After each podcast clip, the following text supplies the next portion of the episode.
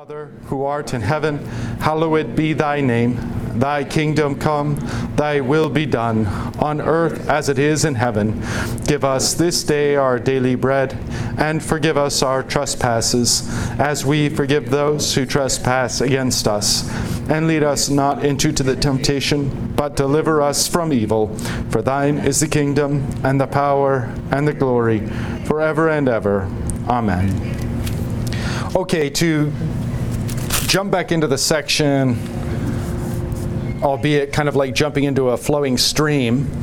At 16:1, the plans of the heart belong to man, but the answer of the tongue is from the Lord. And we talked about how the Lord is ultimately in control of all outcomes, including very often our communications, which are sometimes especially challenging. Verse 2 All the ways of a man are pure in his own eyes, but the Lord weighs the Spirit. And I believe that that was the last verse we touched on last week. So you see this idea of the Lord and his ongoing presence and this, again, being a benefit to walking on the path of wisdom, which is the path of faith in the Lord, fear in the Lord, that we would walk with an understanding that God is watching. Now, that might be putting it in an unappealing way, but with the understanding that God is with us and that awareness of God is key to walking in wisdom. It is certainly the case where if we fall into some sort of sin, um, it's deliberate or manifest, we've lost sight of the presence of God. We've lost sight of a real sense that He is there with us, there watching us, um, there as our God. So we can see the delusions of our sinful heart at work, and these proverbs help to extract us from that delusion and that false way of thinking. So, you know, even back to 1533, the fear of the Lord is instruction, wisdom, and humility comes before honor. The fear of the Lord is there. Then the answer of the tongue is from the Lord in 16.1. In 16.2, the Lord weighs the Spirit. In 16.3, commit your work to the Lord, and then in four, the Lord has made, and so on and so forth. So these proverbs, perhaps more than any other grouping of proverbs that we've hit so far, really focus on the presence of the Lord in the midst of all people, graciously in the midst of his own people. so 16:3 commit your work to the Lord and your plans will be established. And that's not, of course, I mean, this is a, a proverb, not some sort of absolute ironclad promise like, okay, so if I sit down and I plan to be really, really wealthy, by the end of the year. I'm going to commit it to the Lord. Okay, it's committed, and now I'm going to expect that to happen. That's not how to use a proverb. It's not some absolute ironclad promise.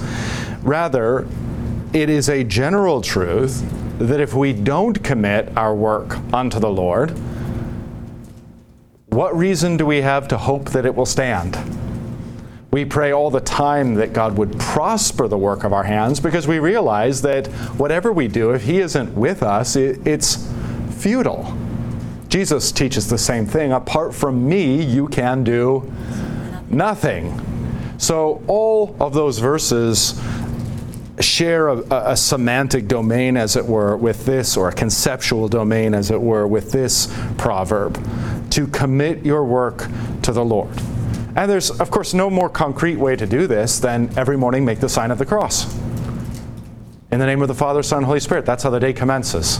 End of the day, make the sign of the cross. In the name of the Father, Son, and Holy Spirit. That's the way the day ends. Every day from start to finish is lived in light of God's presence and is lived in a, a kind of concrete commitment to the Lord. So we ask His blessing upon our work, that He would, of course, give it success, but also that it would please Him.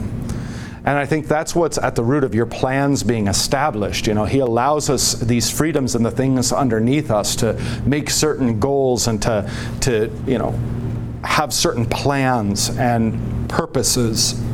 And as we commit those things to Him and commit ourselves to Him, He prospers that wonderfully. And the history of the church is the history of that prayer being answered and that prospering of the work of our hands. I think even when things go terribly wrong with the Lord, they still go terribly right. And that's the pattern of the cross, the pattern of Christ crucified.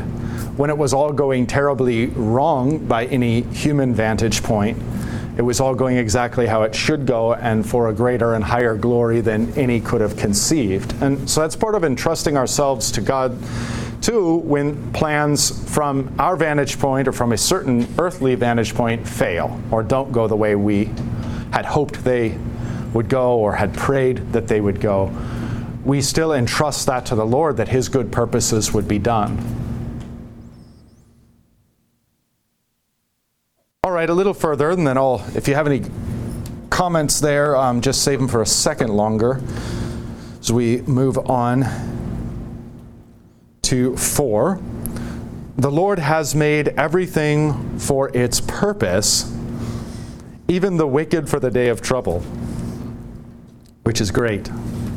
Now, do you think that this proverb is here uh, saying that God is responsible for creating evil people? Ex nihilo, he makes evil people.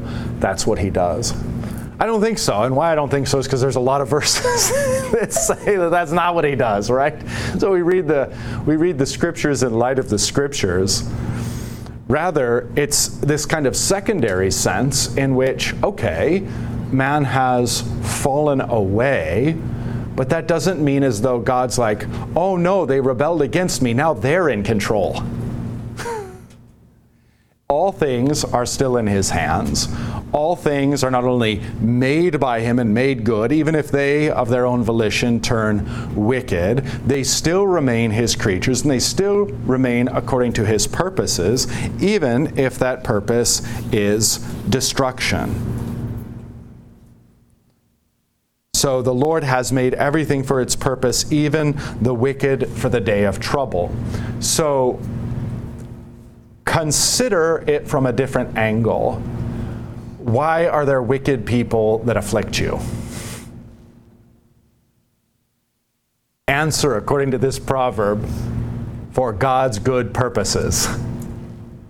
He brings the day of trouble upon you for his good purposes. He uses the wicked, even as they afflict you, for his good purposes. Luther, as is his way, always takes everything to the extreme, much like our Lord Jesus.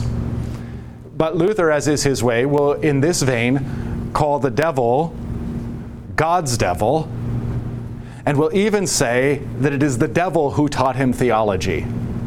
Now, you can imagine how that would sort of delight his Roman Catholic opponents. They'd be like, aha, we knew it. But what Luther really means is that if it were not for the afflictions that the Lord allowed the devil to do unto him, if it were not for the wicked false teachers and other wicked personages then Luther would not have been driven into the Word of God and would not know it nearly as well as he did. So even these evil things are made for God's good purpose. And they're not outside of God's control. It's not like, oh gosh, the devil rebelled. Now there's nothing I can do. You know, God's just up in heaven kind of wringing his hands like we are down here on earth wringing our hands. I mean, it's an absurd view. God allows the devil to go only so far and no further, this but not that, and everything that the devil uses. I mean, imagine how frustrating it would be to be the devil. Imagine the impotence. Because no matter what you do, God ends up using you as a tool for good. And so I think that that's then at the essence, more of an existential kind of observation here in this proverb that the Lord has made everything for its purpose, and that even includes the fallen world. It's where sometimes I'll take it to um, this this level or this degree that God, after the fall, redesigns the world or orders and organizes the world such that it still fits his good purposes, which are leading men back to him. So that baked into creation is the fall. Baked into creation is this reality that as you pursue various false gods, which is our fallen nature, one by one they'll let you down, one by one you'll smash them or they'll be smashed.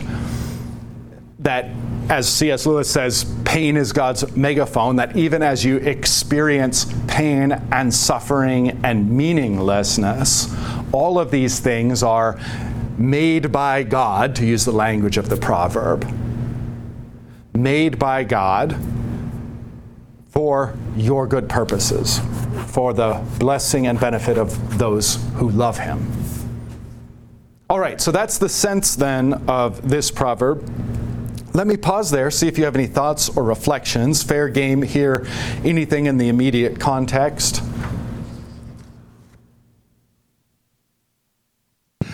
There's one. Oh, there. Okay, please Yeah, go I- ahead. the book of Job is really interesting because it to me it it parallels what you're talking about because Job I don't think had any concept of what God was doing. He just wouldn't uh, uh, give in to his wife and friends to, to curse God and die. He just he knew God was going to um, be, be there for him and and and uh, no matter what he, he trusted him. And uh, I think it's uh, 1920 or Job 1920 or close to that where uh, my salvation is how does it go pastor uh, you know Job 1920. I think it's around there I can't Just a re- second. Let me bring it up in my photographic no, you memory. know, we uh, we quote we quote it all the time. Uh, my salvation is near, uh, or something to that effect. Are you And- talking about the resurrection passage from yeah, Job? Oh, yeah, yeah, yeah. where- And then he says right right after that, my I will see uh, the Lord with my eyes or with my body. yeah, right. Though, Yeah. though my flesh is thus destroyed. Yeah. Yeah, Yeah, yet in even this body I will see. Go- Alice got that. All right, nice job, Alice. So, but, but I mean, he, he, I don't know if we could be more like him. Uh, that'd be great. Yeah, Job's Job is just a great meditation on the passion of Jesus, and is a obviously he's a type, a foreshadowing, a reflection, depending upon just the angle you're viewing it. But it's really a story of the passion of Jesus and a story of Job as one who is who falls gloriously short of Jesus and yet gloriously higher than your average Joe. He does far better than I would do. But it's a it's a meditation on uh, on the God who afflicts. Job doesn't do anything to bring that affliction upon himself.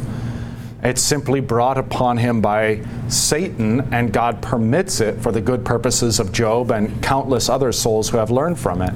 So, right, right of course, along with that, in, in terms of the wisdom literature genre, Ecclesiastes, which is largely a meditation on the fallen state of the world. And in many respects, the beauty of Ecclesiastes is that all it shows how all of these things are sort of like empty in a way that can only be filled by Christ. And so, so it's sort of an observation of creation and indeed enlightens our eyes so that we can see creation as it is. We can see the design implements of God, how so many things are frustrated that don't need to be frustrated or that shouldn't be frustrated, especially in the lives of Christians. I think, especially in these evil days, I've heard this more uh, from parishioners, and I've experienced this more myself just how nothing seems to go right anymore. and how it used to be like, oh yeah, well, there's always like two or three things on the burner. Now it's like, well, there's 20 or 30 things on the burner. And just futility and frustration. It's an evil age, and it's a time in which God's judgment is falling upon us. And God's judgment always begins with the church, not because He hates us, but because He loves us.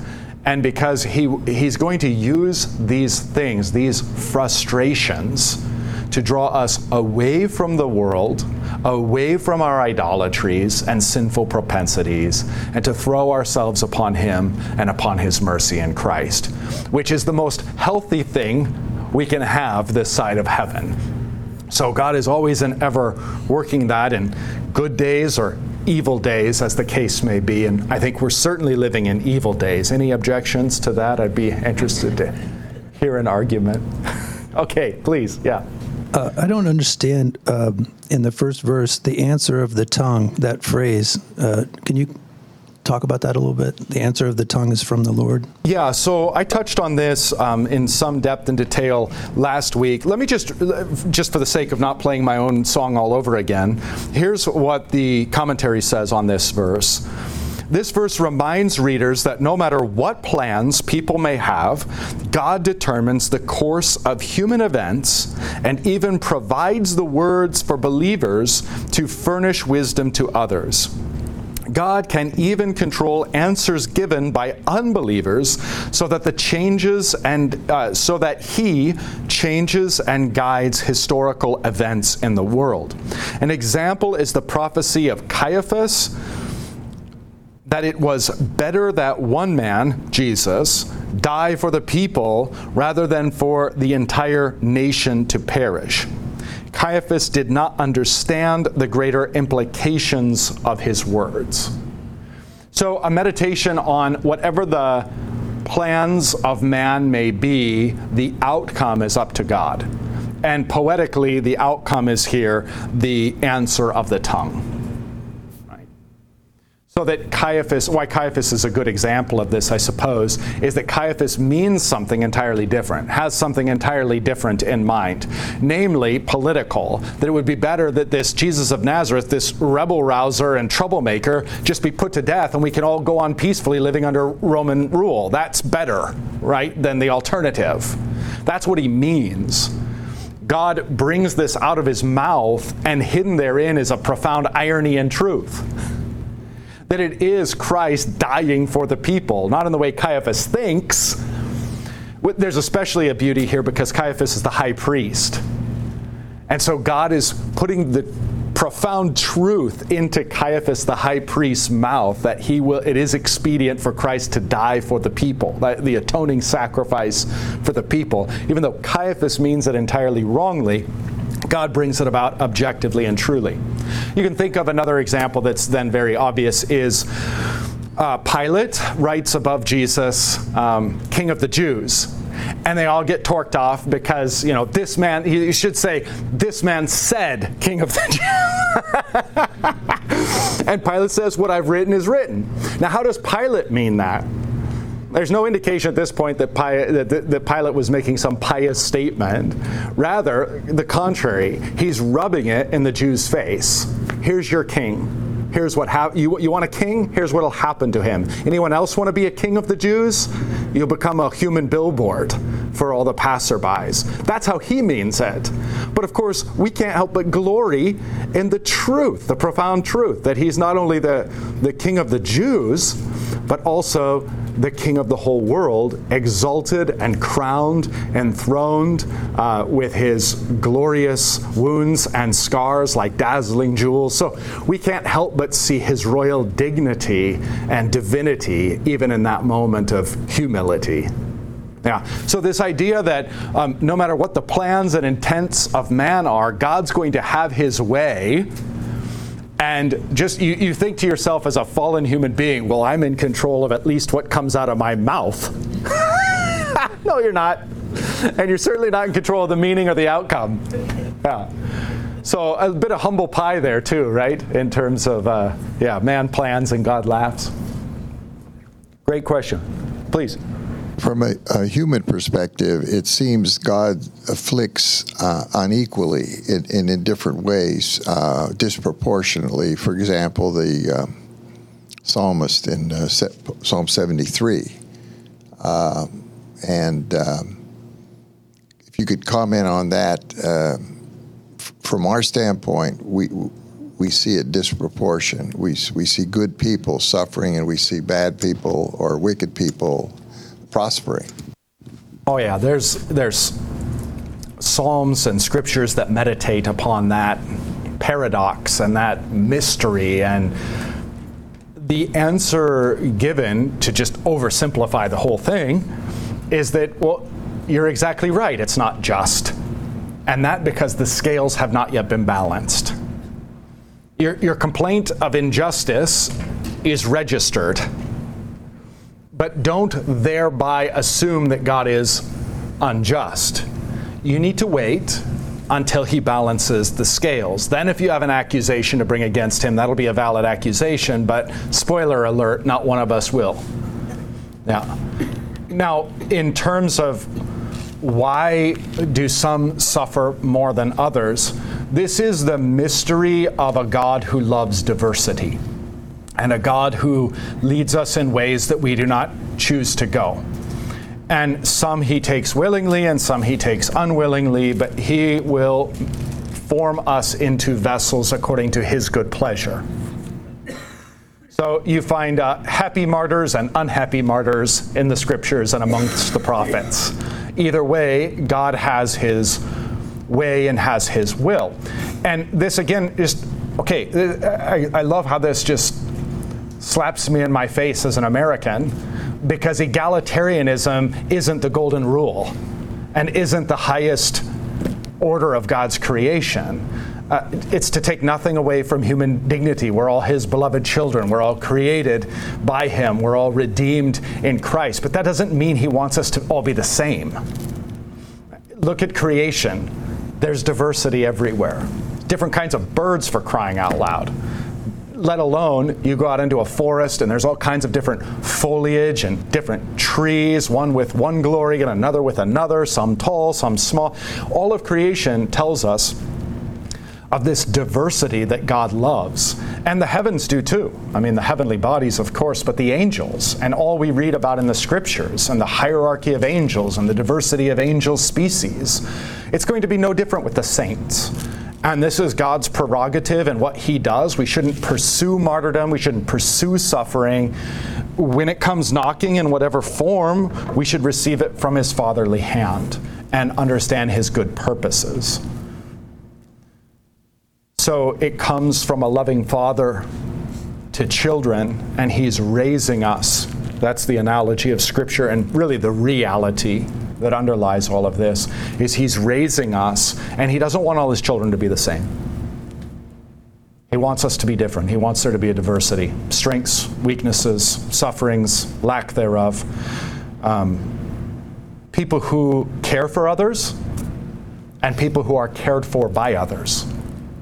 And seasons over the course of your life in which you'll do one or the other, or maybe both all of, the, all of which are the callings and vocation of God and the way He shapes and forms us individually and corporately together as His people. Does that help see it from that angle? Yeah. Please, yeah. Um, two thoughts. Um, one, uh,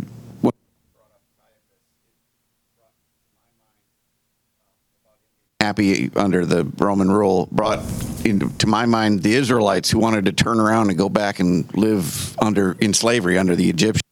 Yeah. Um, but uh, the other thing, uh, back to verse 4, was um, without persecutors, we couldn't have the persecuted yeah, to be yeah. blessed. Yeah, absolutely. well, you're exactly right on. I mean, that's that's what he's saying. Even the evil people for the day of trouble, the wicked for the day of trouble. Uh, the same thing is true. Now, this is the one that like makes me need to put a stick in my mouth and bite down because I don't like this, but it's the way it is. Uh, the same thing is true for false teaching within the church and false practice within the church. It's there because God allows it to be there, and more than just allowing it to be there, it's there so that those who are faithful can be shown, can be revealed. There is a blessing that God brings through the false teachers, false prophets, scoundrels and persecutors within the church, the wolves in sheep's clothing.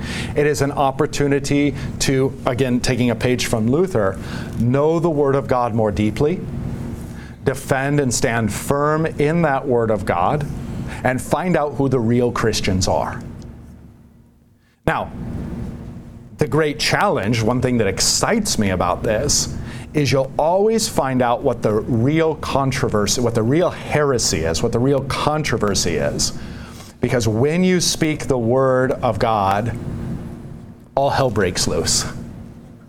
That's a pretty good indicator that you're dealing with one of the real heresies, not one of the fake heresies.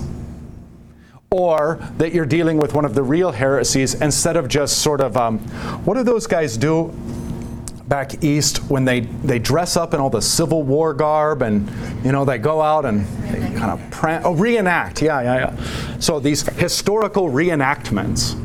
You know, the church is always in danger of becoming the church of historical reenactments. So then you notice this in the life of the church or the life of a congregation, the, the way a, a pastor teaches or preaches. All he's ever doing is retreading safe ground and taking you back to reenact battles that were already won. And it's a piece of cake. Nobody gets up in arms, nobody even gets worried. Many people enjoy it because they fall asleep.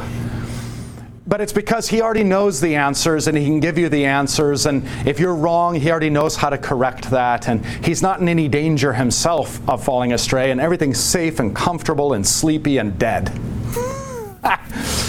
so the real blade's edge of the, the sword of the Spirit being the Word of, the, of God is conducted where the Word of God goes right up against our culture and our sensibilities, and where it's uncomfortable. This idea that, well, I've been a Lutheran for many decades, Sonny. I've been a Lutheran longer than you've been alive, kind of thing, you know.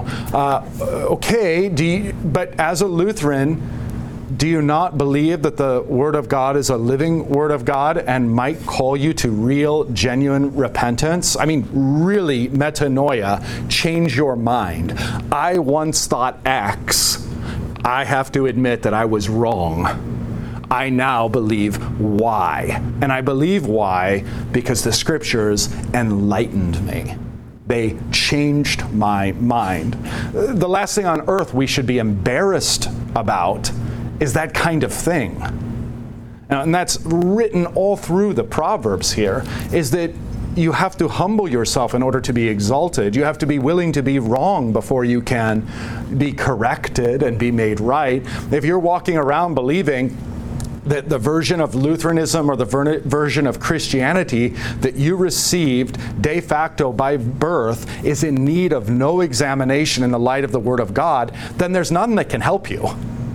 You've locked yourself in your own perfectionistic little box, and you've cut yourself off from the living voice of the living God. So, these are all things for us to consider, especially when we examine what ways is the devil actually attacking the church right here, right now.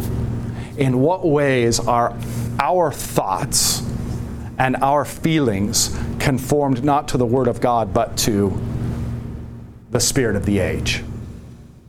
Okay, that's the that's the cutting edge. So this idea then that when you're talking about real truth against real heresy, there's going to be uproar, and that uproar is by design, and the division itself is by de- design, and that design is God revealing those who are His and those who aren't those who are true and those who are false. Right? So it's a fact. That's what Scripture says. And, you know, again, as a, as a pastor, I don't love that. Nobody goes into the pastoral office going, Boy, I hope there's a bunch of division over the Word of God. and everybody goes into the pastoral office going, Gosh, I hope I can preach the Word of God and its truth and purity, and everybody loves it. You know. But how realistic is that expectation? And precisely how many times does that happen in the Bible?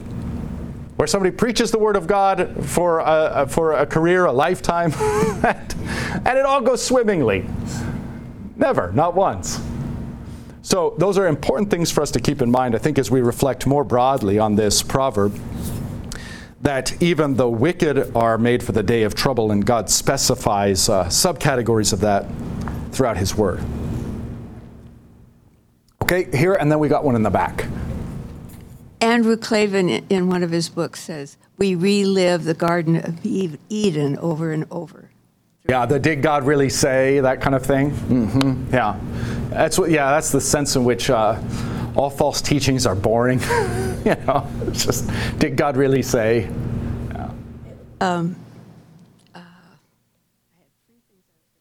Oh, I look back on my life, and at times I thought, well, this was a mess. That wasn't right. That shouldn't, that's a fluke and everything. And I look back and I say, oh, it was ultimately, it was a good thing.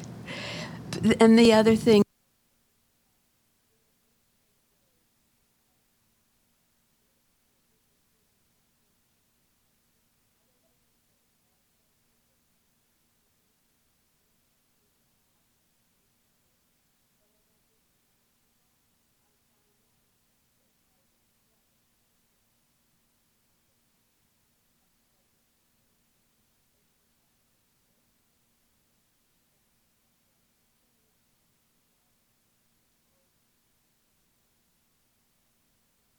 Mm.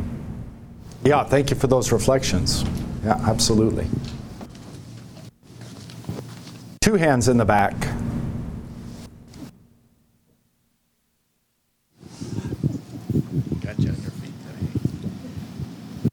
I don't think this is off topic. I was reading the paper this morning and there was picture there were pictures of cathedrals in Europe that were being used for hotels and bars.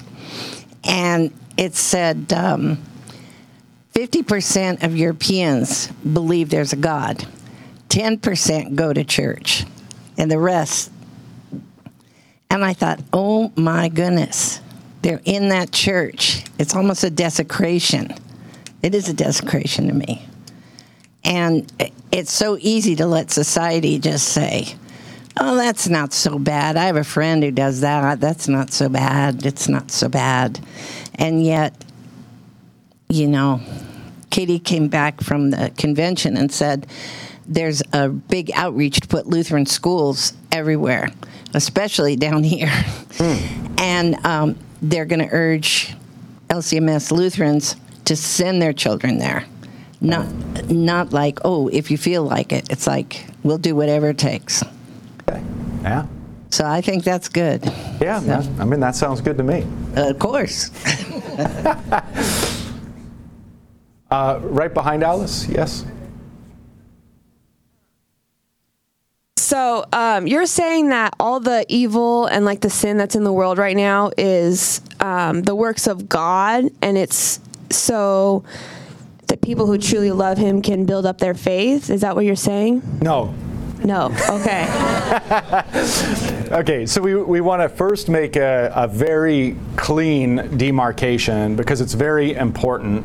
God is not the creator of evil in the sense that God says, you know, I'm going to make a, a Christian whose destiny is to dwell with me forever in paradise, and I'm going to make an unbeliever whose destiny is to be in hell forever. That's not something God does. And we know that because His Word never spells that out. In fact, His Word spells out that all things are made good. He makes everything good and he sustains it in goodness. That's why we still have some experience of his goodness. You know, the sun, uh, you know, rises every day, the rain falls, there's food. I mean, these are all evidences of God's goodness and his goodness written into creation, still abiding. Now, when Adam and Eve, of their own volition, of their own choice and will, fell into sin, they led not just the human race, but the whole of creation into rebellion against God and into corruption. It's at that point that we pick up and we say, God uses, in fact, even designs this corruption, the fallen elements of the world, the bad things and bad people he uses them for his own good purposes. Okay, so that's to bring men to salvation. That's uh, to shape and form his children, conforming them into the image of Christ and into ever greater glory. So it's to say that God hasn't abandoned creation, though it's fallen, and his good purposes are such that they work even in and through the evil that is the direct result of human agency or the direct result of a fallen, cursed creation. Does that help clarify?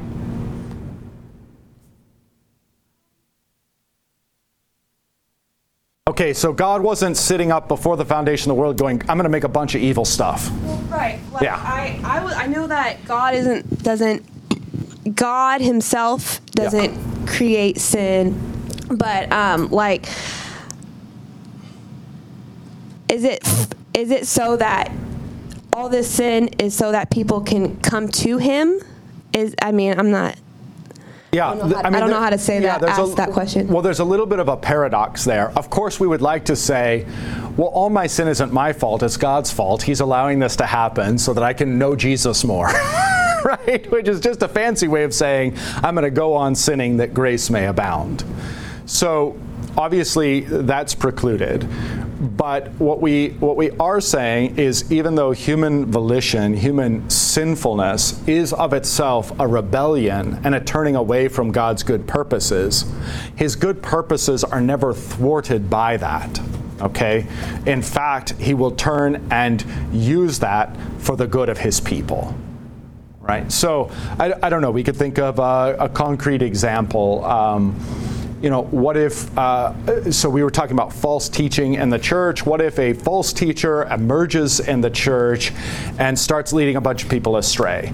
Okay, we don't want to wring our hands and say, well, why is God allowing this to happen? Or God is powerless to stop this? Or um, look at the power and the strength the devil has to subvert. Uh, it maybe is more powerful than God since he can subvert the very people of God the biblical light shed upon this is that God will use these evil things for his own good purposes. And so we need not be afraid even when terrible things happen within his church. We need to entrust that though he himself is not the author of evil, he will nonetheless write the story in such a way that this evil introduced turns out for the good of those who love him. So I know that's kind of a complicated point to wrap our heads around, um, and there are obviously some texts that can help. Job was mentioned, Ecclesiastes was mentioned. Some of the Psalms can be helpful because as you pray it, you get to know it better, um, kind of almost more with the heart than the head. Um, but we can talk about it a little more further too if you have continued questions. I I kind of look at it as when things are going well, we get fat and happy, and little learning is often taking place. Yeah. When things are rough and tough, and sin abounds everywhere, it sharpens us if we allow it to. Because you have to think through why is it going on, and, and you have to recall and remember that God is sovereign, which helps you accept what's happening to you. But the brain doesn't like difference. It's a threat. It's just a neurological threat to every human. And so when things are going well, it gets our, I mean, going bad, it gets our attention because we want to survive. And and it's my calmingness when things aren't going well and sin abounds around or even within that I understand that God is speaking to me and guiding me through these troubles, and it's drawing me closer. I, you hear, there's so many examples in the Bible where, you know, the people of the Bible have said it drew me closer. Thank goodness for this trial and tribulation, because you can allow it. It, it takes the sting of of the awfulness of what might be going on in your life or observing in other people's um, it takes the sting away when you realize God is sovereign, and and He's using this to sharpen me, to just sharpen me. Yeah, absolutely. Absolutely. Thank you for that. Any other uh, questions, comments? Let's go a little further so I can feel better about myself. Verse 5 Everyone who is arrogant in heart is an abomination to the Lord. So, again, the chief way in which he roots out that arrogance is, you know, through his law. But along with St. Paul, we can also say through the accusation of a person's conscience, so that even if they're without the law, their own conscience accuses or excuses. So one's own conscience, one's own experiences in life, the way that the world itself is designed, are all attacks on inborn human arrogance. So God uses this in order to attack human arrogance. Ultimately, his purpose is to humble and then exalt, and exalt us in a way that we're not puffed up or made arrogant by the exaltation, but nonetheless that we are, in fact, exalted. So, antithetical to all of this is one who despises the correction of his ex- life experience, who despises the correction of his own heart, who despises the correction of God's word ringing in his eardrums, and remains arrogant. And that's why it's an abomination to the Lord. Notice too that it it doesn't just say God hates the arrogant heart, but God hates everyone who is arrogant in heart. So it's not this, we can't make this kind of clean bifurcation between sin and sinner in every case. The second part, be assured he will not go unpunished. And that is to the point made earlier that relax, just because the arrogant and the haughty and the wicked all prosper right now, they won't. So, an article of the faith this side of heaven is that God is just because he doesn't appear to be. It does, in fact, appear that the wicked prosper, that they get away with it all, that the innocent suffer, and that they never find any vengeance, retribution, justice. God, in His Word, promises and that's why we call it the day of judgment or the day of reckoning, that all accounts will be balanced. That means then don't lose hope and don't lose heart when the wicked are prospering, and least of all, don't fall into the apostatizing temptation of going, well, apparently God doesn't care. So, how about if I just join them? Don't fall for it because the balancing of the scales is coming. To be wise is to live accordingly. So again, the Lord has made everything for its purpose, even the wicked for the day of trouble. Everyone who is arrogant in heart is an abomination to the Lord. Be assured he will not go unpunished. And then we'll leave off here and start here next week because it's so great. By steadfast love, and that's the chesed word, by steadfast love and faithfulness, iniquity is atoned for. And by fear of the Lord, one turns away from evil. Okay, here is the beautiful remedy of our sinful condition. And we'll reflect here on how the steadfast love of the Lord is such that it interpenetrates our hearts, that we love because He first loved us. And because of His undying faithfulness toward us, we, to whatever part it is granted, are faithful unto Him. And that because He imparts to us fear of Himself, fear of the Lord, a proper understanding of who He is and who we are as His creatures, then He strengthens us to turn away from evil. The heart and the center is that atonement, the Yom Kippur, to cover or make propitiation. So, here, even in the Old Testament, buried in a book like Proverbs, you have ultimately a preaching of the cross of Jesus, the atonement, the reconciliation between God and man. We'll talk about the dual nature of that more next week, how God, of course, is the initiator, but He also has us participate in that. Not that we participate in our justification or participate in our salvation, but that nonetheless the fruits of His actions change us such that we join Him in a mutual reconciliation. So it's one thing to know that God is at peace with you, but a fruit of that is to also be at peace with God. More on that next week. The Lord be with you.